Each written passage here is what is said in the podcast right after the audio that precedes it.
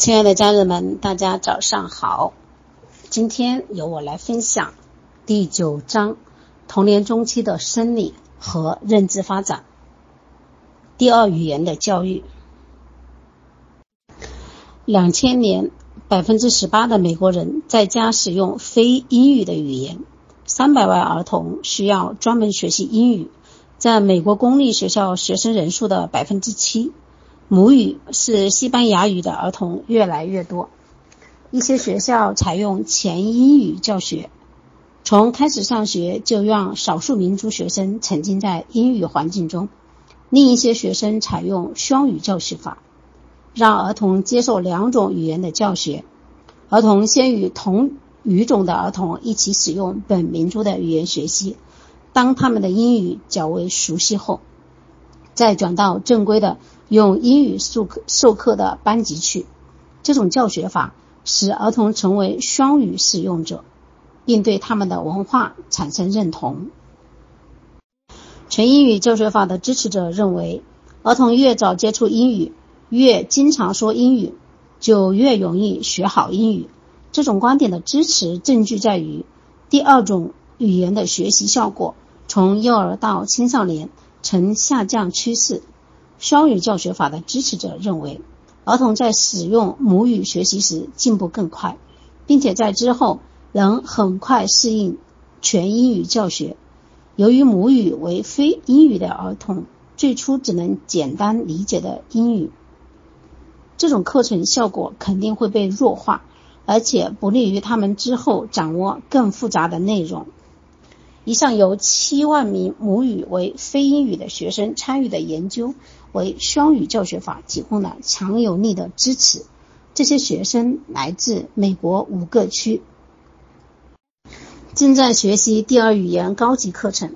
研究不仅比较了参与者英语的熟练程度，还比较了他们长期的学习成绩。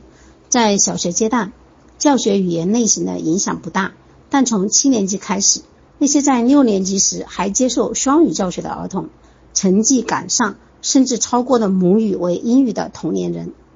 同时，那些传授、接受传统的全英语教学法的儿童，其成绩开始下降。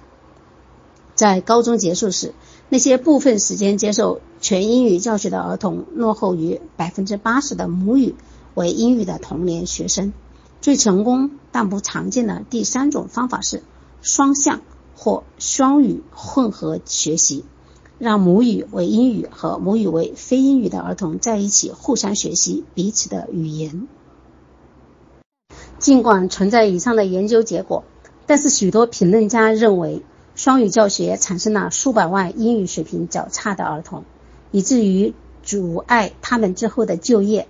加利福尼亚、亚利桑那和马萨诸塞这三个州的母语为非英语的学生占到了学生总数的一半。这些州经由公民投票确定取消双语教学，采用全英语教学法。一九九八年，加利福尼亚州禁止双语教学，其初步成果是显著的。二零零二年，科罗拉多州成为第一个投票否决这项倡议倡倡议的州。有学习障碍的儿童，教育者。对如何教授来自不同文化背景的学生持越来越慎重的态度。同样，他们也开始尽力满足像安班克罗夫特这类有特殊教学需求的学生的需求。精神发育迟滞，精神发育迟滞是指认知功能显著低下，其表现为智商在七十左右或更低，同时伴有适应性行为缺陷。美国患有精神发育迟滞的儿童不足百分之一。由于智力分数有上升的历史发展趋势，因而鉴别精神发育迟滞的标准便存在问题。为了适应这种趋势，人们开始定期修订智力测验标准。因而，智商处于临界范畴的儿童是否被归为精神发育迟滞？可能取决于其智力分配是施测于引入严格标准之前还是之后。在百分之三十至百分之五十的案例中，精神发育迟滞的病因目前尚不清楚，已知的原因包括遗传性疾病、创伤性事故、产前感染或摄入酒精、暴露于含铅和含汞高的环境中。许多发育迟滞的个案是可以预防的，常见的方式有遗传咨询、产前护理、羊膜穿刺术、新生儿常规筛查和健康护理、母婴营养服务等。大多数发育迟滞的儿童可以通过学校教育获益。干预方案已帮助了许多轻微或中度发育迟滞的成年人和被认为处于发育迟滞的边缘人。找到工作，在社区生活以及很好的行使社会职责。严重的发育迟滞者应需要长期的看护，常常被送到专门的机构中，例如日间护理中心、弱智人士宿舍以及价格较为低廉和人性化的照料者家政服务。学习障碍，安班克罗夫特不是唯一与学习障障碍抗争的杰出人士，美国的前副总统里尔森·洛克菲勒是众多患有难语症的名人之一。难语症是一种阅读能力发展缺陷，患者的阅读成绩显著低于相应智商和年龄群体所具备的水平。同样，患有此病的名人还有歌手亨瑞·贝拉方特。演员汤姆·克鲁斯、乌比·葛德堡和雪儿，童话作家安徒生，棒球名人唐成员诺兰·莱恩，电视节目主持人杰雷诺，电话的发明者亚历山大·格雷厄姆·贝尔，核能之父阿尔伯特·爱因斯坦，以及小说家约翰·艾文。难语症是学习障碍中最常见的一种。这种障碍对儿童的听说读写或数学等方面会产生影响，导致儿童的成绩显著低于同年同年龄段相同智力水平和接受相同教育的正常儿童的成绩。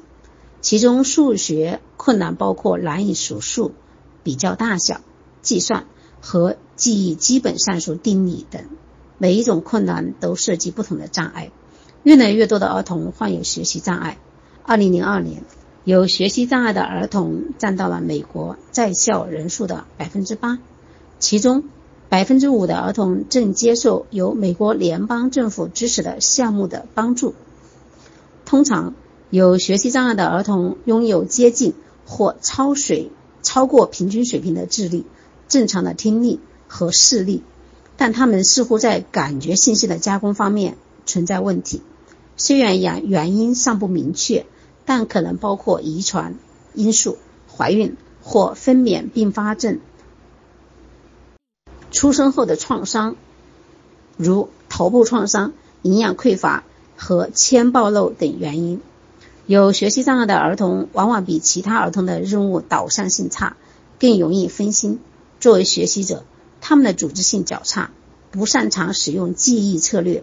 当然，并非所有的阅读、算术或其他科目上存在困难的学生都属于学习障碍。一些儿童由于受所接受的教学方法不当、焦虑、读不懂或听不懂题目说明、对课程缺乏动机或兴趣，以及发育迟缓等因素的影响，会出现暂时的学习困难。但是，这些因素所造成的影响最终会消失。大约五分之四的有学习障碍的儿童属于难语症。出生后的创伤等因素，有学习障碍的儿童往往比其他儿童的任务导向性差，更容易分心。作为学习者，他们的组织性较差，不擅长使用记忆策略。当然，并非所有的阅读、算术。或其他科目上存在困难的学生都属于学习障碍。一些儿童由于所接受的教学方法不当、焦虑、读不懂或听不懂题目说明、对课程缺乏动机或兴趣，以及发育迟缓等因素的影响，会出现暂时的学习困难。但是，这些因素所造成的影响最终会消失。约五分之四的有学习障碍的儿童属于语言难语症，难语症被看成一种慢性的、持久的病例，并且具有遗传性。难语症被看成一种慢性的、持久的病症，并且具有遗传性。它阻碍了儿童口语和书面语能力的发展，可能导致儿童在写作、拼读、语法、言语理解和阅读等方面出现问题。难语症在男生中的发病率高于女生。说英语的儿童患有难语症，被认为是语音加工的神经缺陷所致，无法认识到书面的字母所代表的单词由更小的音节构成。这种语音加工缺陷提高了对单词编码的难度。脑成像技术揭示了难语症患者与正常人在口语加工过程中所激活的脑区的差异，并发现家族性难语症患者的大脑灰质含量显著减少。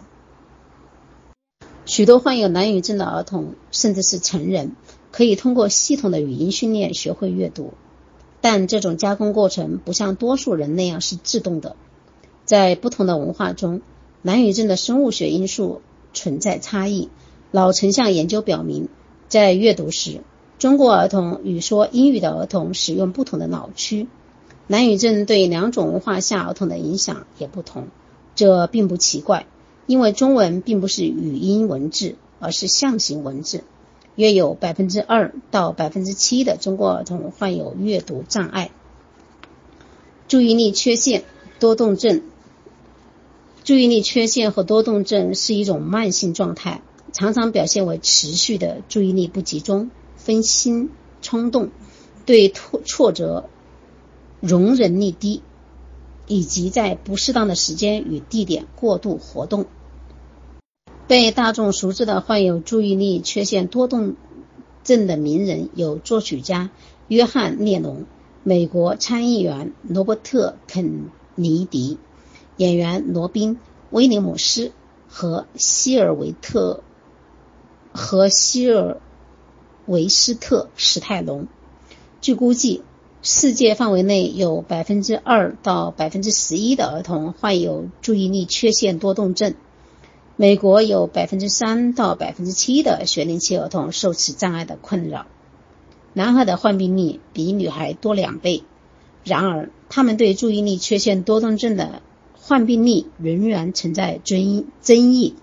某些研究者认为它被低估了，而某些医生则警告说此病可能被过度诊断，导致那些不知如何控制和管理儿童的家长和教师。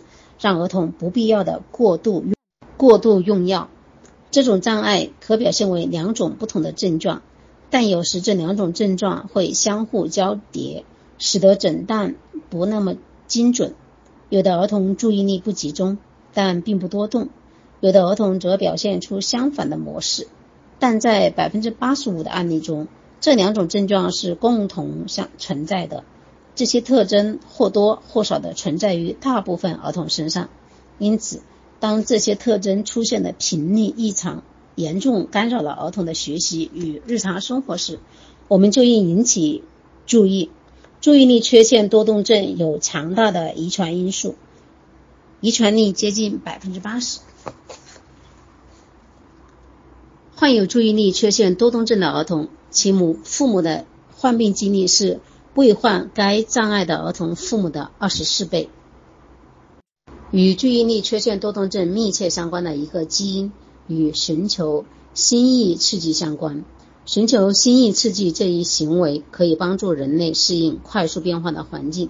这种进化上的优势或许可以解释这种障碍比较普遍的原因。分娩并发症，例如早产、母亲孕期吸烟或喝酒、暴露在高含量的铅。和多氯联苯中缺氧等，都可能对儿童造成一定的影响。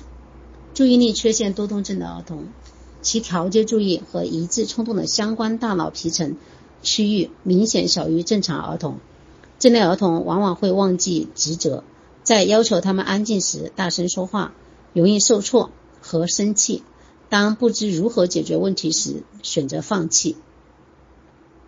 家长和老师可以通过创创设结构化的环境来帮助这些儿童，将任务分组分解成小的组块，频繁的提醒规则和限定时间，每完成一小步就及时给予反馈。冲动和多动的问题通常随年龄的增长而有所改善，但注意力不集中的症状会持续到青少年期，并且会导致频繁受伤、学习问题。反社会行为、危险驾车、药物滥用、焦虑或抑郁等问题。有时，注意缺陷多动症会持续到成年，在世界范围内，约有百分之四的成年人受此影响。通常，注意力缺陷多动症通过药物治疗可以控制，有时也辅以行为治疗、心理咨询、社会技能训练。和就读特殊班级，一项为期十四个月的研究随机抽取了五百七十九名注意力缺陷多动症的儿童。研究发现，在严格监控下，单独使用利他林进行药物治疗，或者辅以行为矫正，比单独的行为疗法或规范的社会护理有效。但是，药物治疗方案的显著疗效在之后的十个月。会有所减弱。联合治疗的副作用是儿童的身高和体重增长变缓。利他林长期的副作用也尚不明确。残疾儿童的教育问题，在两千年到两千零一年，美国公立学校百分之十三点三的学生接受了残疾人教育行动组织提供的特殊教育服务。该组织是确保美国所有的残疾儿童享有免费的、适合的公共教育。在这些残疾儿童中，约百分之四十五的人有听力障碍，百分之十七的人有言语或语言障碍，百分之九十百分之九点五的人属于精神发育迟滞。针对每个儿童的教育方案应该是个性化的，并且需要父母参与。残疾儿童应该在与他们需求相适应的、最少限制的环境中接受教育，尽可能的在正常班级中接受教育。大部分残疾儿童都能接受随班就读，全部或部分时间与正常儿童一起学习。一半左右的残疾儿童至少有百分之八十在校时间是在正常班级中度过的。回归正常班级能够帮助残疾儿童融入社会，让非残疾儿童知道并理解残疾儿童。随班就读的一个潜在问题是，有学习障碍的儿童可能会由于评价标准的不适合他们而留级，这在一些学校中已司空见惯。尽管事实表明，甚至对正常儿童而言，留级也是收效甚微的。天才儿童，天才很难被定义和识别。教育者对于哪些人是天才划分的依据，以及如何教育这些人持不同的看法。另一个争论是，创造性与艺术才华究竟是两个领域或类型的天赋，还是彼此存在相关？鉴别天才儿童。天才的传统界定标准是需要具有很高的一般智力，表现为智商高于或等于一百三。这种界定往往会排除以下儿童：高创造力的儿童，他们往往由于答案的特异性而导致智商得分较低；少数民族儿童，他们虽然有潜力，但能力没有得到很好的发展；有特殊能力倾向的儿童。他们在某些方面可能表现平平，甚至有学习障碍。因此，美国大部分州采用了一种更广泛的界定标准，将在以下一个或多个方面有潜力或成就的儿童界定为天才：一般智力、特殊能力、创造性思维、领导力、艺术才华和心理运动能力。现在。许多学校对天才儿童采用多层多重筛选标准，包括成就测验分数、学习成绩、班级表现、创造力、家长与教师提名以及对学生进行面试。但是智商仍是一个重要的，甚至是决定性的因素。定义和检测创造力。创造力的定义之一是以新视角看待事物的能力，产出前所未有的产品，或识别出别人没有认识到的问题，并找到新的不寻常的解决办法。高创造力和高学业智力之间没有必然的联系。吉尔福特区分了两种思维：聚合思维与发散思维。聚合思维是指智力测验所测得的寻求一个单一的。正确的答案，发散思维则是想出各种新奇的可能性。创造力测验需要个体进行发散思维。最著名的一种创造力测验是托兰斯创造性思维测验，其中的任务包括列举区别针、不常见的用途、补全图形、词语联想等任务。这类测验存在一个共性问题。即测验得分部分取决于答案的速度，而这并不是创造力的特征。此外，虽然这类测验的结果十分可靠，但人们对结果的有效性仍有争议。它是否能鉴别出那些在日常生活中富有创造性的儿童？吉尔福特认为，在创造性活动中，发散思维并非是唯一的，甚至并非是最重要的因素。天才儿童的教育。美国大约百分之六十八的公立小学和中学有专门针对天才儿童的教育计划。虽外，虽然根据美国对一万零四百五十五名家长进行的一项调查显示，有百分之十三的六到十一岁儿童被纳入天才儿童教育计划中。这些计划通常采用以下两种方法：充实或加速。充实性的教育只通过班级活动、研究项目、实地考察或专家辅导来拓展和深化天才儿童的知识和技能。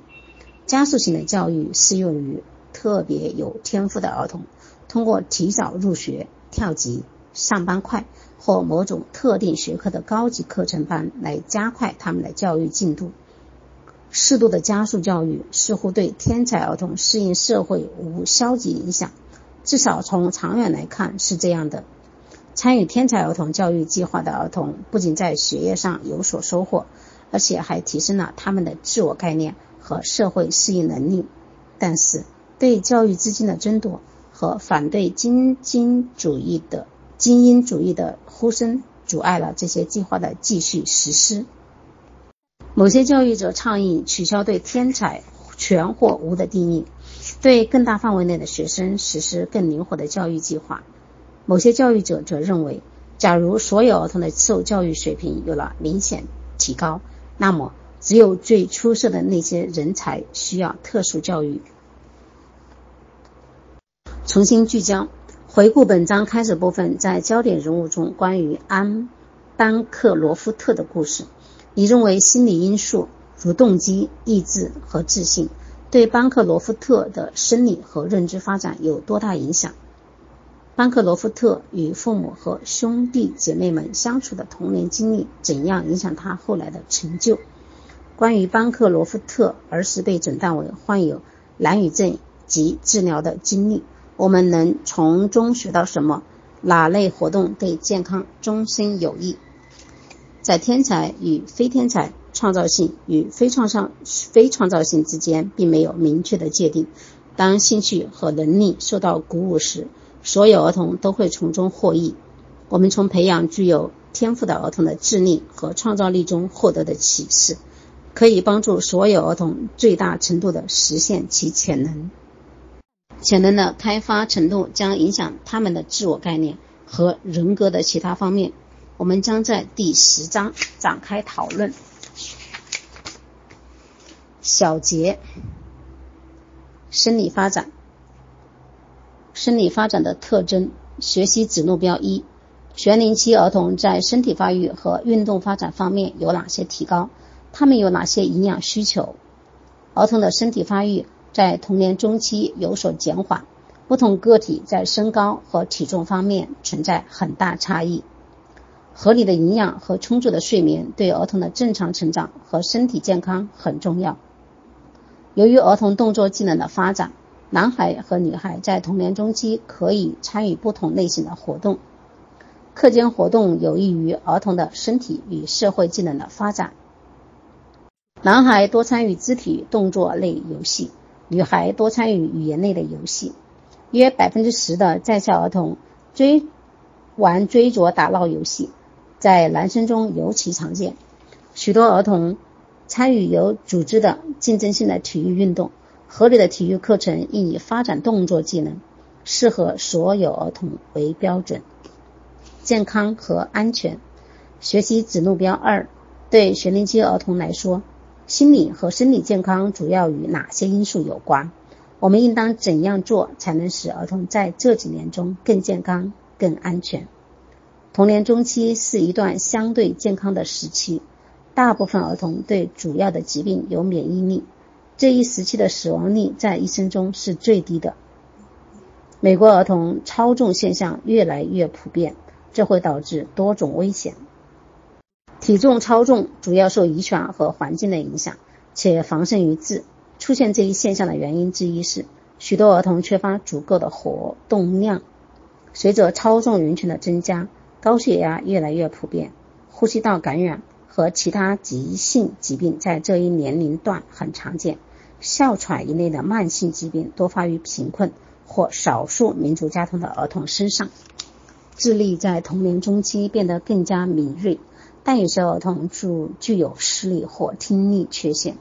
目前，对携带艾滋病病毒儿童的常偏见有所改善。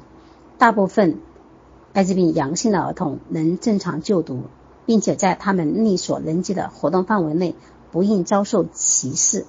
意外伤害是导致童年中期儿童死亡的最主要原因。使用头盔是等护具能大大降低蹦床、雪地汽车和其他危险运动的伤害。认知发展，皮亚杰的观点：具体运算阶段的儿童学习指路标三，与之前相比，学龄期儿童在思维和道德推理方面有何不同？七到十二岁的儿童处于具体运算阶段，他们不像从前那么自我中心主义，能更好的完成需要逻辑推理的任务，例如空间思维、因果理解、分类归纳与演绎推推理以及守恒。在他们的推理，但他们的推理在很大程度上受限于此时此地。神经发育、加工与记忆能力的不断提高，都有助于皮亚杰式技能的发展速度。根据皮亚杰的理论，道德发展与认知的成熟水平相关，并且伴随着儿童的思维发展由僵化转向灵活，发展共经历三个阶段：信息加工的观点、记忆和其他加工技能。学习指路标四。记忆和其他信息加工技能在童年中期取得了哪些进步？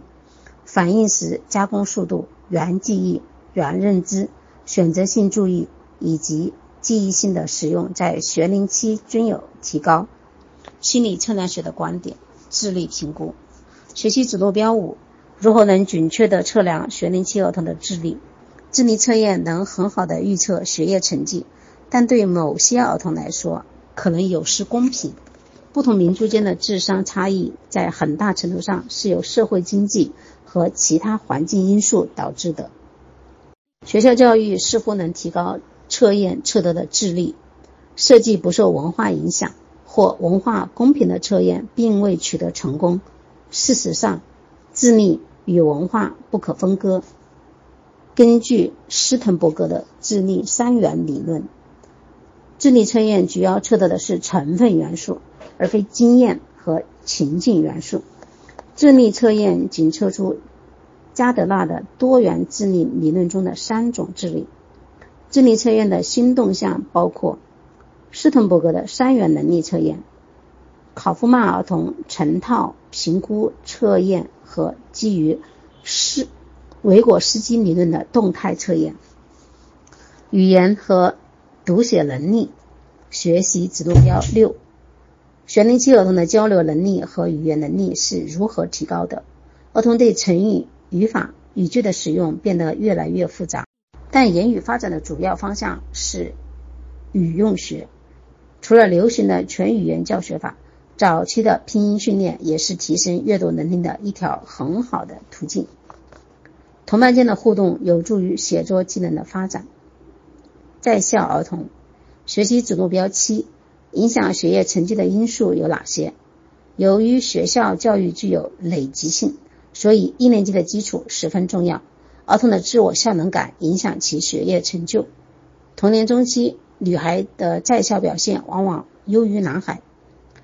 父母通过关注孩子的学习，激发孩子的成就动机，以及传递对待学习的态度来影响孩子的学习。社会经济地位会影响父母的教育理念和教养实践，从而影响孩子的学习成绩。学校环境和班级规模影响儿童的学习成绩。当前的教育问题和教改包括家庭作业的数量、制度升级、特许学校、家庭教学和计算机素养。东亚儿童的高学业成就源于文化的影响。一些少数民族儿童能够从适合他们文化模式的教育方案中受益。